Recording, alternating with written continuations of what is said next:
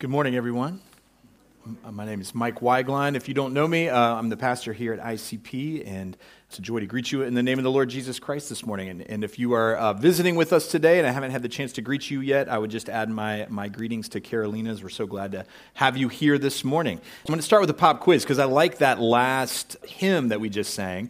It's one of my favorites. And I would just ask, we always sing this, Here I Raise My Ebenezer. Does anybody know what an Ebenezer is when we're singing that? Okay, we, okay, okay. You, you have a PhD, okay? I'm just saying. You, yeah, I know. Anybody else? Anybody else? Yeah, Joe, what is an Ebenezer?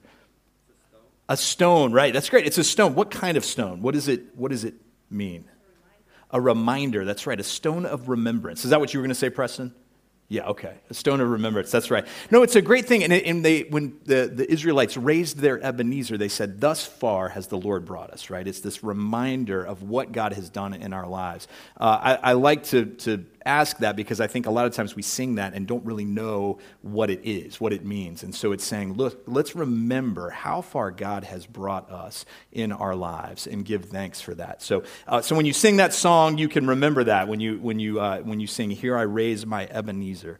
Um, if you are visiting with us today, we are in the middle of a, uh, a preaching series in the Gospel of Luke, the Gospel according to Luke. Um, and that's going to carry us through Easter and a little bit beyond. And we're going to be looking at uh, two passages from Luke chapter 12 today. And actually, I say there are two passages just because there's a heading there, but I really think they're meant to be held together, and that's why we're going to be looking at them together this morning. Uh, so, Luke chapter 12, starting at verse 13, and we're going to read through verse 34. Uh, and we're going to be talking about uh, wealth and money and possessions a little bit this morning. And uh, we talked about that. If you were here last fall, we had a sermon on generosity, uh, generous giving, and we talked about this same idea. And so you may hear some of the repeated themes. I'm giving you credit that you'll remember what was said in that sermon a couple months ago. Uh, you may hear some of the same things again, and that's okay because Luke has a lot to say about money and wealth and possessions and what we do with them. And so, as we go through Luke's gospel, if we don't look at what he has to say about money and wealth and possessions, then we're going to miss some of what is at the heart of Luke's gospel. Uh, so, we're going to be looking at that today. And the reality is that Scripture talks a lot about our money and our wealth and our possessions and what we do with them. And so, we need to be thinking about these things. So, have that in mind as we go through. Again, you may hear some things repeated. I think that's okay. It's good for us to hear the same things over and over again sometimes, as long as we're hearing hearing the right things over and over again sometimes. So uh, let's uh, take a moment to pray uh, before we look at our scripture patches this morning. Gracious Heavenly Father, we give you thanks. As we come together to worship, as we see, see the sun shining outside, Lord, as we hear the birds chirping, as we remember your creation, uh, we give you thanks and praise today. And we thank you for the opportunity to gather together to worship you and to hear from your word. Lord, we thank you that your word is living and active, that, that your Holy Spirit has inspired and authored these words, and that you still use them to speak to your people today. So, Lord, we ask uh, that you would open our hearts. Where our hearts are hard, would you soften them? Uh, would you make us to, ready to receive uh, whatever you have to say to us this morning? We pray that you would reveal your Son, Jesus Christ, to us today. And we ask this in his name and for his sake. Amen. Starting at verse 13. Someone in the crowd said to Jesus, Teacher, tell my brother to divide the inheritance with me. Jesus replied, Man, who appointed you me as a judge or an arbiter between you?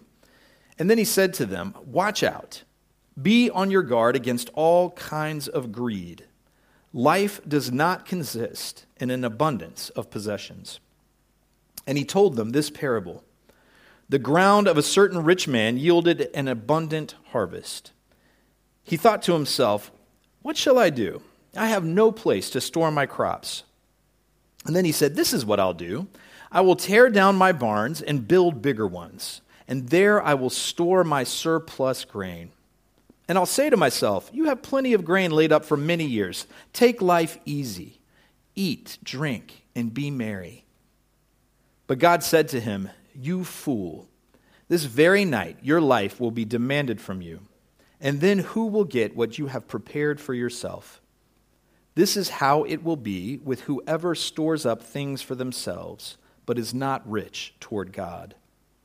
Then Jesus said to his disciples, Therefore I tell you, do not worry about your life, what you will eat, or about what your body, what you will wear. For life is more than food, and the body more than clothes. Consider the ravens. They do not sow or reap, they have no storeroom or barn, yet God feeds them. And how much more valuable you are than the birds. Who of you, by worrying, can add a single hour to your life? Since you cannot do this very little thing, why do you worry about the rest? Consider how the wild flowers grow. They do not labor or spin, yet I tell you, not even Solomon in all his splendor was dressed like one of these.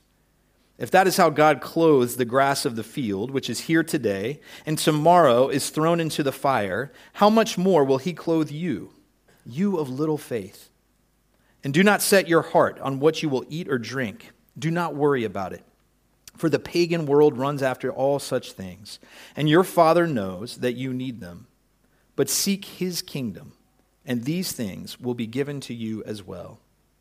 Do not be afraid, little flock, for your Father has been pleased to give you the kingdom. Sell your possessions and give to the poor. Provide purses for yourselves that will not wear out a treasure in heaven that will never fail, where no thief comes near and no moth destroys. For where your treasure is, there your heart will be also. This is the word of the Lord. Thanks be to God. So, last week, as we were going through uh, Luke's gospel, we talked about how at, at, Luke chapter 9, that there's this transition that occurs. And Jesus' ministry, it shifts from being centered in, in Capernaum and in the region of Galilee, where he was from, and he resolutely sets out for Jerusalem. He sets his face toward Jerusalem and for the cross that is set in front of him and he starts to share with his disciples what is coming, that this is what is in store for him, that he is going to uh, suffer and be rejected, and he's going to be uh, put to death on the cross and then raised again on the third day. This is, in fact, what Jesus came to do. This is, this is the end game for him. And he was doing this to forgive the sins of the world and to reconcile people to God because we had been alienated from God by our sin. And so, for the next several weeks, as we go through these passages, we can imagine Jesus walking toward Jerusalem uh, as Jewish pilgrims had been doing for centuries before him. We can have that in our minds uh, as we read these passages. And Jesus is meeting new people along the way. He's continuing to preach the good news of God's kingdom and calling people to repentance, to leave their lives of sin and to follow him. And at the same time, there's a, a transition uh, in the focus of Luke's gospel. And chapters eight, 10 through 18 really are looking at what it means to follow Jesus. What does it mean to be Jesus' disciple? That is the focus of chapters 10 through 18. There's a greater focus on Jesus' teachings in this section, and much of it has to do with discipleship. I have one of those Bibles where the words of Jesus, the ones he actually spoke, are highlighted in red. Has any of you ever seen a Bible like that before? Okay, so you can actually see this transition occurring in Luke chapters 10 through 18. If you flip through your Bible, starting at chapter 10, all of a sudden, almost all of the words are red. And that carries on through chapter 18 because we are looking at Jesus' teachings. It is emphasizing what he has to say about the kingdom of God, about following him, about discipleship. And so, this is where we come to our passage this morning. Jesus is teaching. And we're told at the beginning of chapter 12 that a crowd of many thousands of people had gathered to listen to him.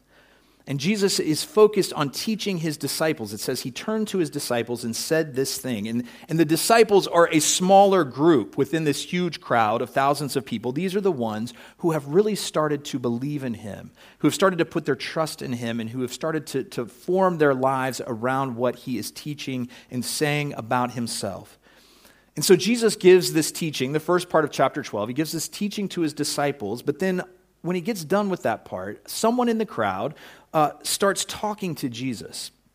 And this person wants something from Jesus. This person uh, really wants something from life. He wants something from life. And he turns to Jesus because he thinks Jesus can help him get what he wants. This man has expectations. And that's why he reaches out with this question.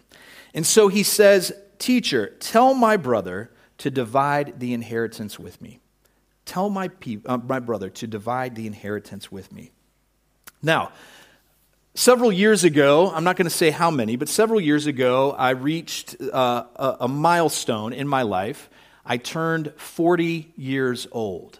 40 years old. Now, this is a, a, moment that I thought, you know, this is supposed to be the mark of something. I remember when my dad turned 40 that, that people gave him black balloons and little, you know, graveyards on the top of the cake. And there was this whole idea of being over the hill, right? And, and, and so people still joke about 40, right? You're, you're on the, the tail end now at this point, okay?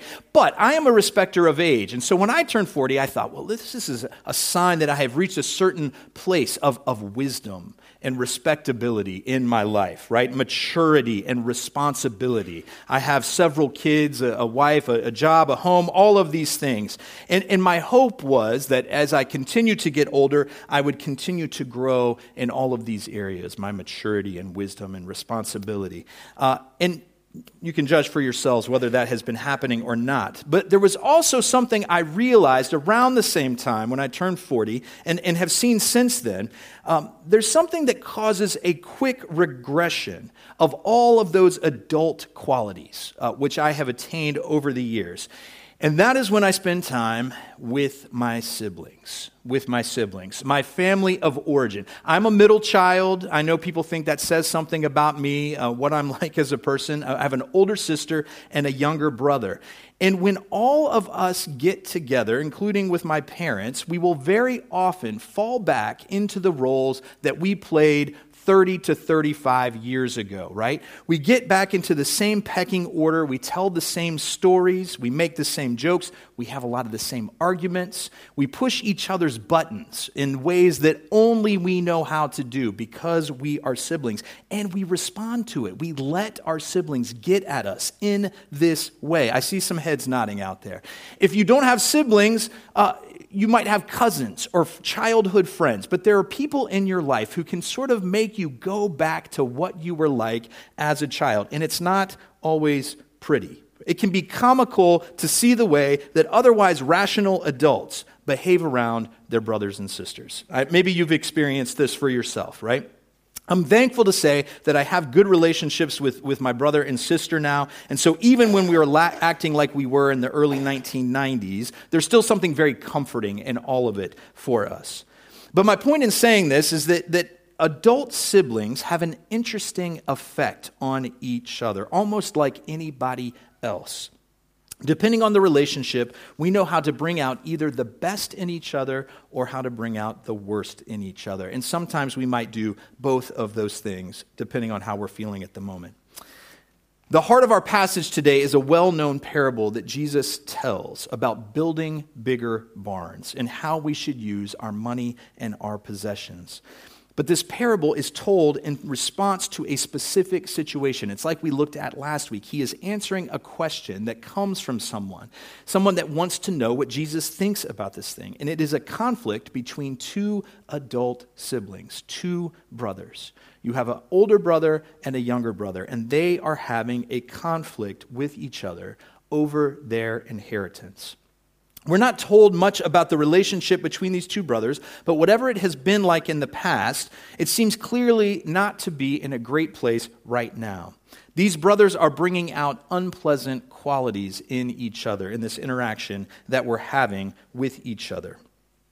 The situation has gotten to the point that one of them, the, the younger brother, he calls out to, the Jesus, to Jesus in the middle of this huge crowd, and he asks him to settle the matter for them. Tell my brother to divide the inheritance with me. Now, this is not necessarily something that would have been uncommon back then, right? Jesus is a rabbi, he's a teacher, he, he has wise things to say, and the law sort of regulates what's supposed to happen with the inheritance, but it can leave some things open. And clearly, in this case, it's not all settled, it's not all clear. And the younger brother is making the request about this inheritance because a lot of the laws in the Old Testament favored the oldest brother. That's just the way it was in the family. And so, this man, we assume the younger brother, is looking for some sort of backup from Jesus. He wants Jesus to support his view of things and to help him get what he thinks is coming to him. He believes that this is rightfully his, and he needs someone who knows the law, a teacher, to say, Listen, you, he is right. Give him the inheritance.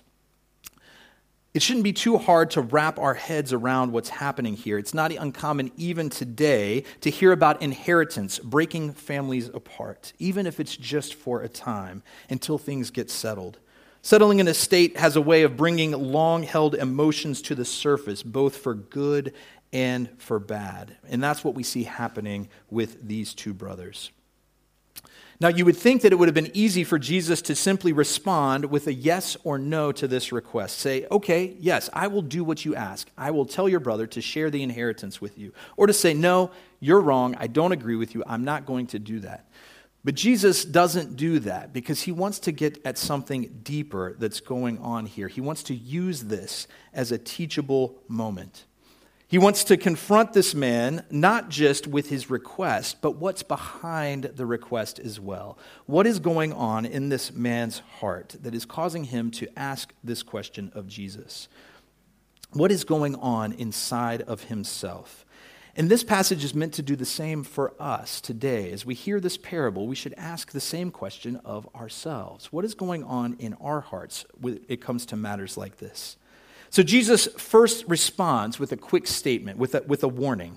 He says, Be on your guard against all kinds of covetousness, for a person's life does not consist in the abundance of their possessions, right?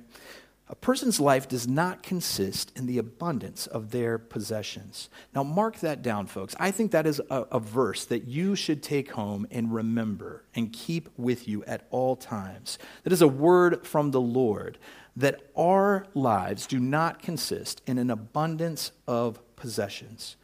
If this is not something that you struggle with, then give thanks to the Lord for he is good to you. And pray for the rest of us, because there are a lot of us who struggle with this idea. I wonder how much of our time is spent looking at what other people have and wanting it for ourselves their income, their, their status, their house or flat, their car, their friendships, their family. We look and we say, Look at what they have. I want that for myself. My life would be better if I had what they have. And so we covet and we envy. We want what is not ours because we think that it will satisfy us. We think that these things are what will make us happy. And so we covet the things that other people have. And this in turn drives us to consume. We buy more things, we store up more things for ourselves. We like stuff, or at least a lot of people like stuff, and we like to get more of it. I'm an American, so I know this is a particularly American problem. Maybe not in every culture, but it certainly is where I come from. I wonder, too, deep down, how many of us think that our lives do consist in the abundance of our possessions. I wonder if, how many of us actually operate from that idea. The more stuff I have, the more things I have, the more I can put on my list, that is what makes my life worthwhile in some ways. Do we allow how much we own or the quality of the things that we own define us? Does it give us a certain status? Is it, is it possessing that status that drives us in life? And perhaps the question that we need to ask ourselves is what are we really pursuing with our lives? Is it God or is it something else? Now, this is not a new problem, coveting, idolatry. We remember that the 10th commandment in the 10 commandments is, Thou shalt not covet. And there's a reason that it's there. They wouldn't have to make it a commandment if people didn't struggle with it. So, this is an age old problem that people have. We covet things that do not belong to us.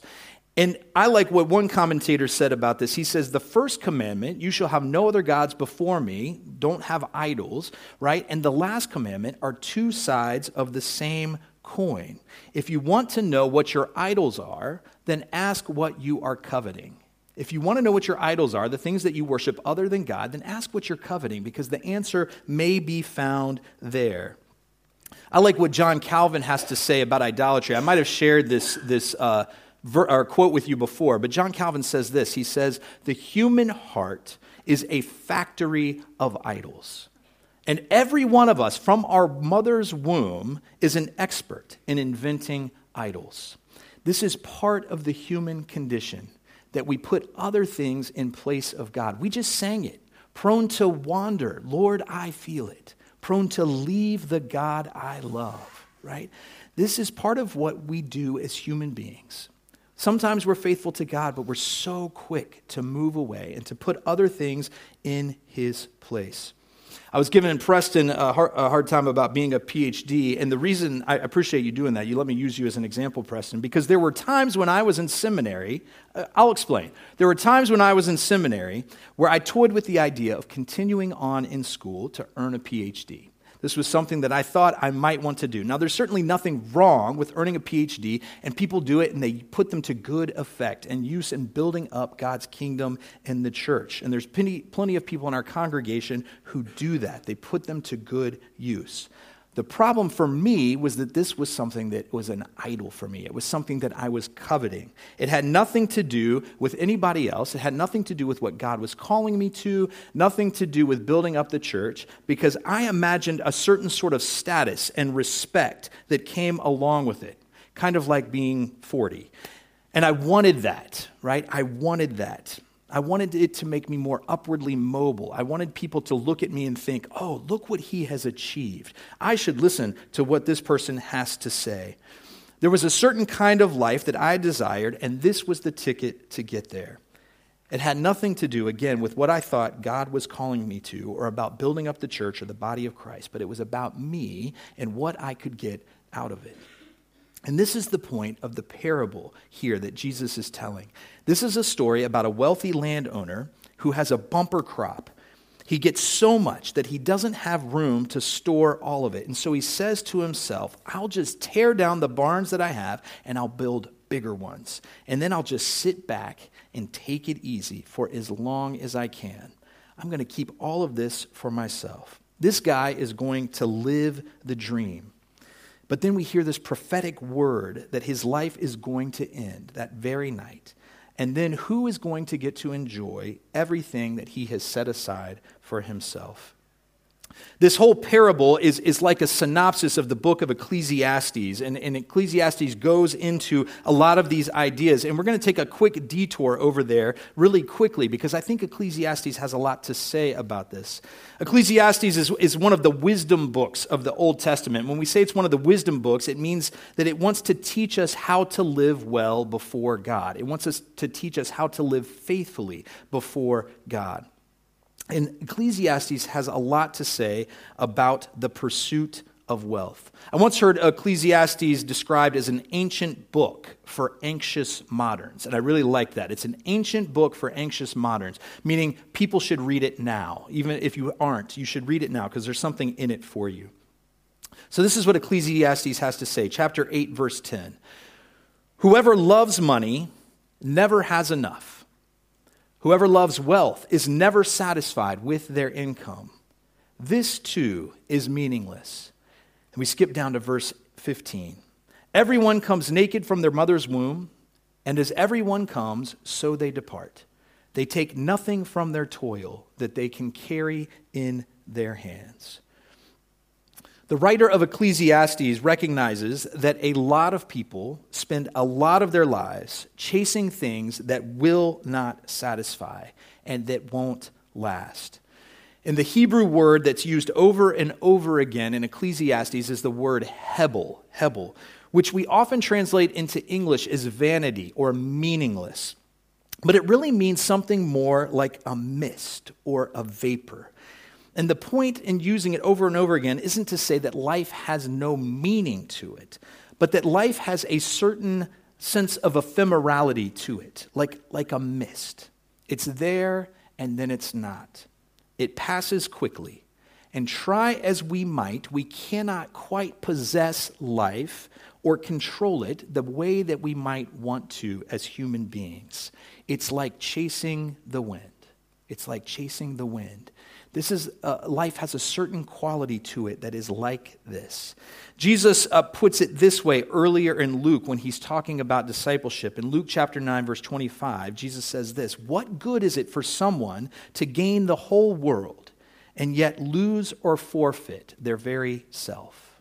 Some translations say their very soul. This is what's going on with this man in Jesus' parable, and, and also with the man who asked him the question in the first place. They're chasing after the wrong things, things that will never fully satisfy them, and things that they cannot take with them. Now, on one level, we might look at this parable and think, well, this guy's problem is that he was greedy, and we shouldn't be greedy like him. And there's some truth to that. He should have been more generous with his wealth and his possessions. And that's true. We shouldn't be like him in this way. We should be more generous with our wealth and possessions. I think there's also a way we could be a little bit sympathetic with this man and say, well, he's just trying to be a wise investor. He was just saving up what he had earned to take care of himself in retirement. Some of us may even wonder what the big deal is. He's done well for himself. Why shouldn't he just kick back and enjoy it? That would be a good thing. It's okay.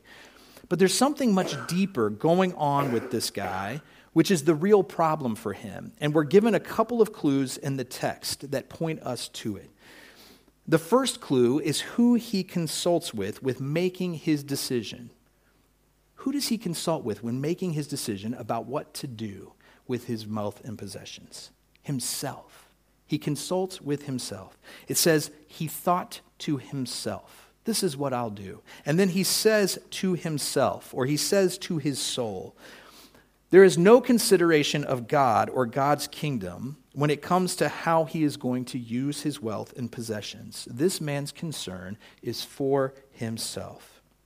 And in case this is too subtle, right, uh, God himself speaks to this man and calls him a fool. This is the next clue that this guy has gotten off track and is taking no consideration of God. God himself speaks to him and calls him a fool. This is a harsh word. There's really almost no harsher word for people in the Bible than to be called a fool.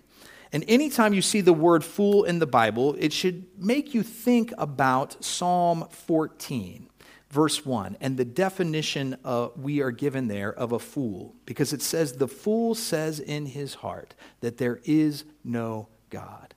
The fool says in their heart that there is no god.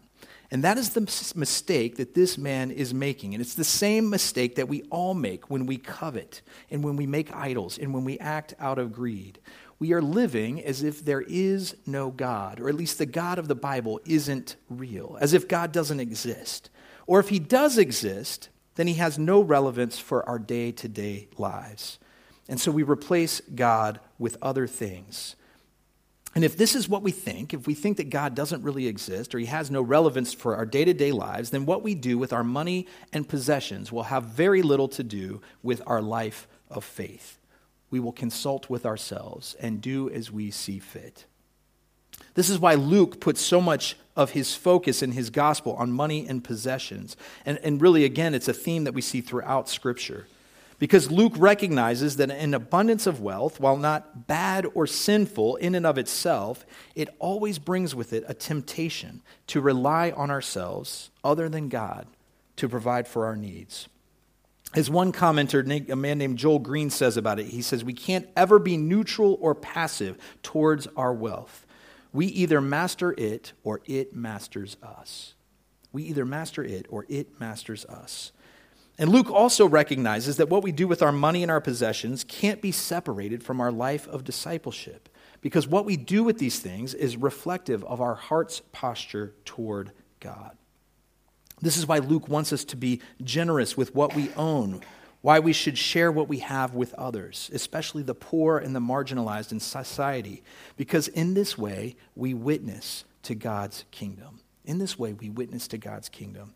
And this is what Jesus is getting at in the second part of today's passage. And these two sections really shouldn't be separated from each other, they are meant to be held together. Jesus is setting up a contrast between two ways of being in this world.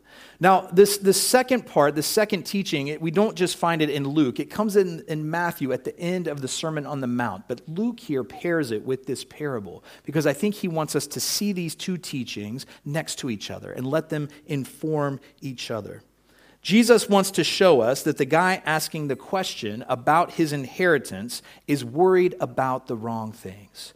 I was talking with uh, our elder, Dan Stein, yesterday about uh, what I was going to be preaching on today. And I was saying, you know, we're talking about brothers and the inheritance. And Dan said, he's worried about the wrong things. And I was like, yes, yes, I'm going to take 35 to 40 minutes tomorrow to make that exact point in my sermon. But this is the point that Jesus is getting at. This guy is worried about the wrong things. He's setting up a contrast about two different ways of being in the world. We can be a fool, like the man in the parable, and live as if there is no God, or we can live by faith, trusting God to provide for our needs, as if God's kingdom is real and is present now. We remember back uh, to Luke chapter 4, and Jesus was preaching in his own uh, synagogue in Nazareth where he grew up. And he said that he had come to proclaim good news of the kingdom of God. And all of Luke should be read through this lens. All of Jesus' teachings should be read through this lens. What are we being told about the kingdom of God, and what does it mean for our lives? And here, Jesus tells us do not be anxious. Do not be anxious. Do not worry, and do not be afraid. Don't be anxious about your life, what you will eat or what you will wear, and we might add where you will live or what people think about you. Don't be anxious about these things. He says, These are the things that the nations of the world seek after. These are the things that the pagans seek after. Everyone else, those with no faith, those who don't know the living God. These are the things that they go after. But Jesus says God's people aren't to be that way because we know that we have a heavenly Father who cares for us and who wants to provide for us. And I love that Jesus in this parable uses the example of, of birds and of crops and of, of plants. And he says, Look at them. They have everything they need. Aren't you more precious to your heavenly Father than they are? You can trust God to provide for you. So, what are we worried about, friends? What are we worried about? What are we anxious about? Plenty. Plenty, right? We live in a, a, world where we hear constantly about wars and conflicts that are going on. I think there's always a, a question of is it ever going to reach us or reach our loved ones? We read about natural disasters, about disease and poverty. We read about climate change and the way it might affect everything and the world that we're leaving for our children and our grandchildren. We think about struggling economies and the way that these things will affect the whole world, right? But then we also worry about things much closer to home, things that affect our everyday lives.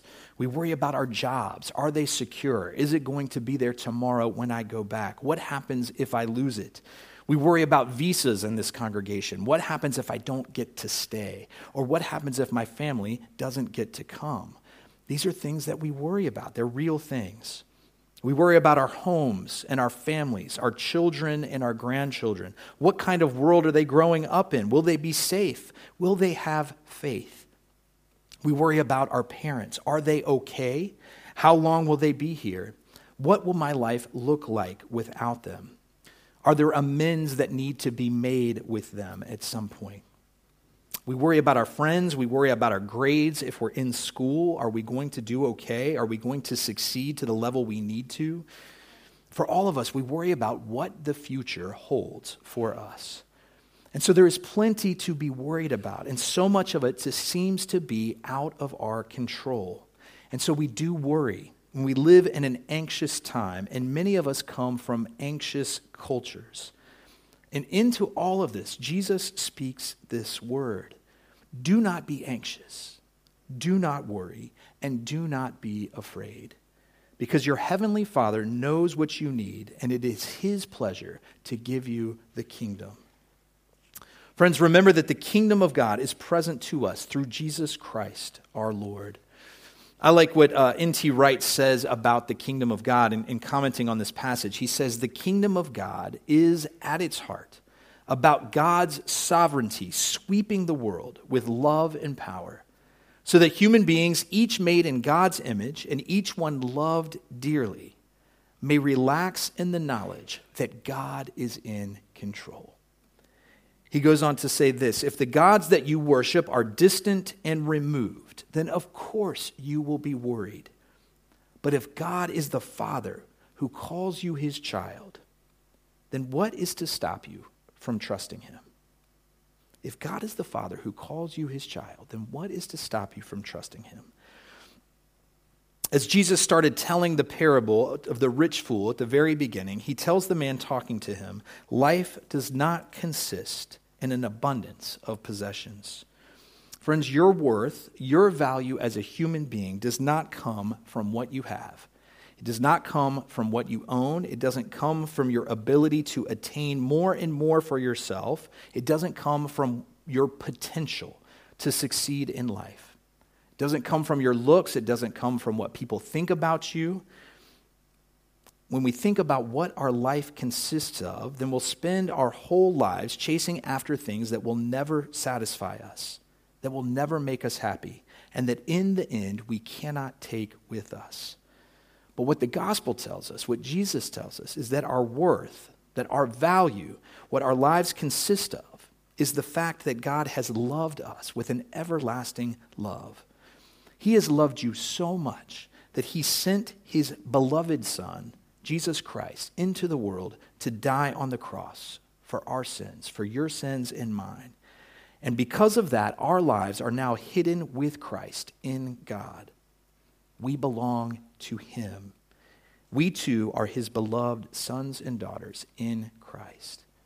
And this is where the value of your life rests. And when this becomes the biggest reality of our lives, when we live in light of this truth and we put our trust here, then we can stop worrying so much about getting more and more and more for ourselves. And we can be generous with our wealth and our possessions, and we can give to others as they have need and not worry and not be afraid.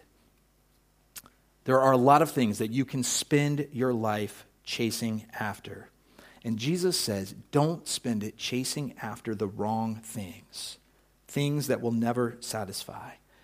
Jesus says, if you're going to chase after something in this life, then chase after me and my kingdom.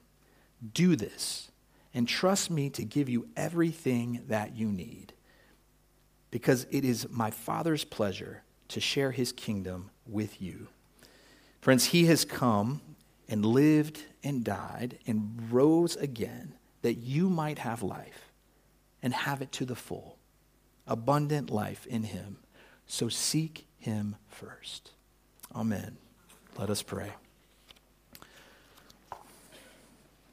Gracious Heavenly Father, we, you know, you know our hearts. Lord, you know how prone they are to stray from you how prone they are to put trust in other things other than you. And so we pray, Lord, that we would hear this word today that our lives do not consist in an abundance of possessions. Our lives do not consist in what other people think about us. Lord, but our lives consist in the fact that you have called us your beloved children through your Son, Jesus Christ. So, Lord, would you help us to, to loosen our ties to our things, to our money, to our possessions, to our wealth? Would you open our hands and our hearts that we might give generously, putting our trust in you to provide for all of our needs? We thank you for all that you have given us and that you have provided the ultimate uh, sacrifice for us through your Son, Jesus Christ. You have given us the forgiveness of our sins and eternal life in you. Lord, what more do we need than that? We ask this all in Jesus' name and for his sake. Amen.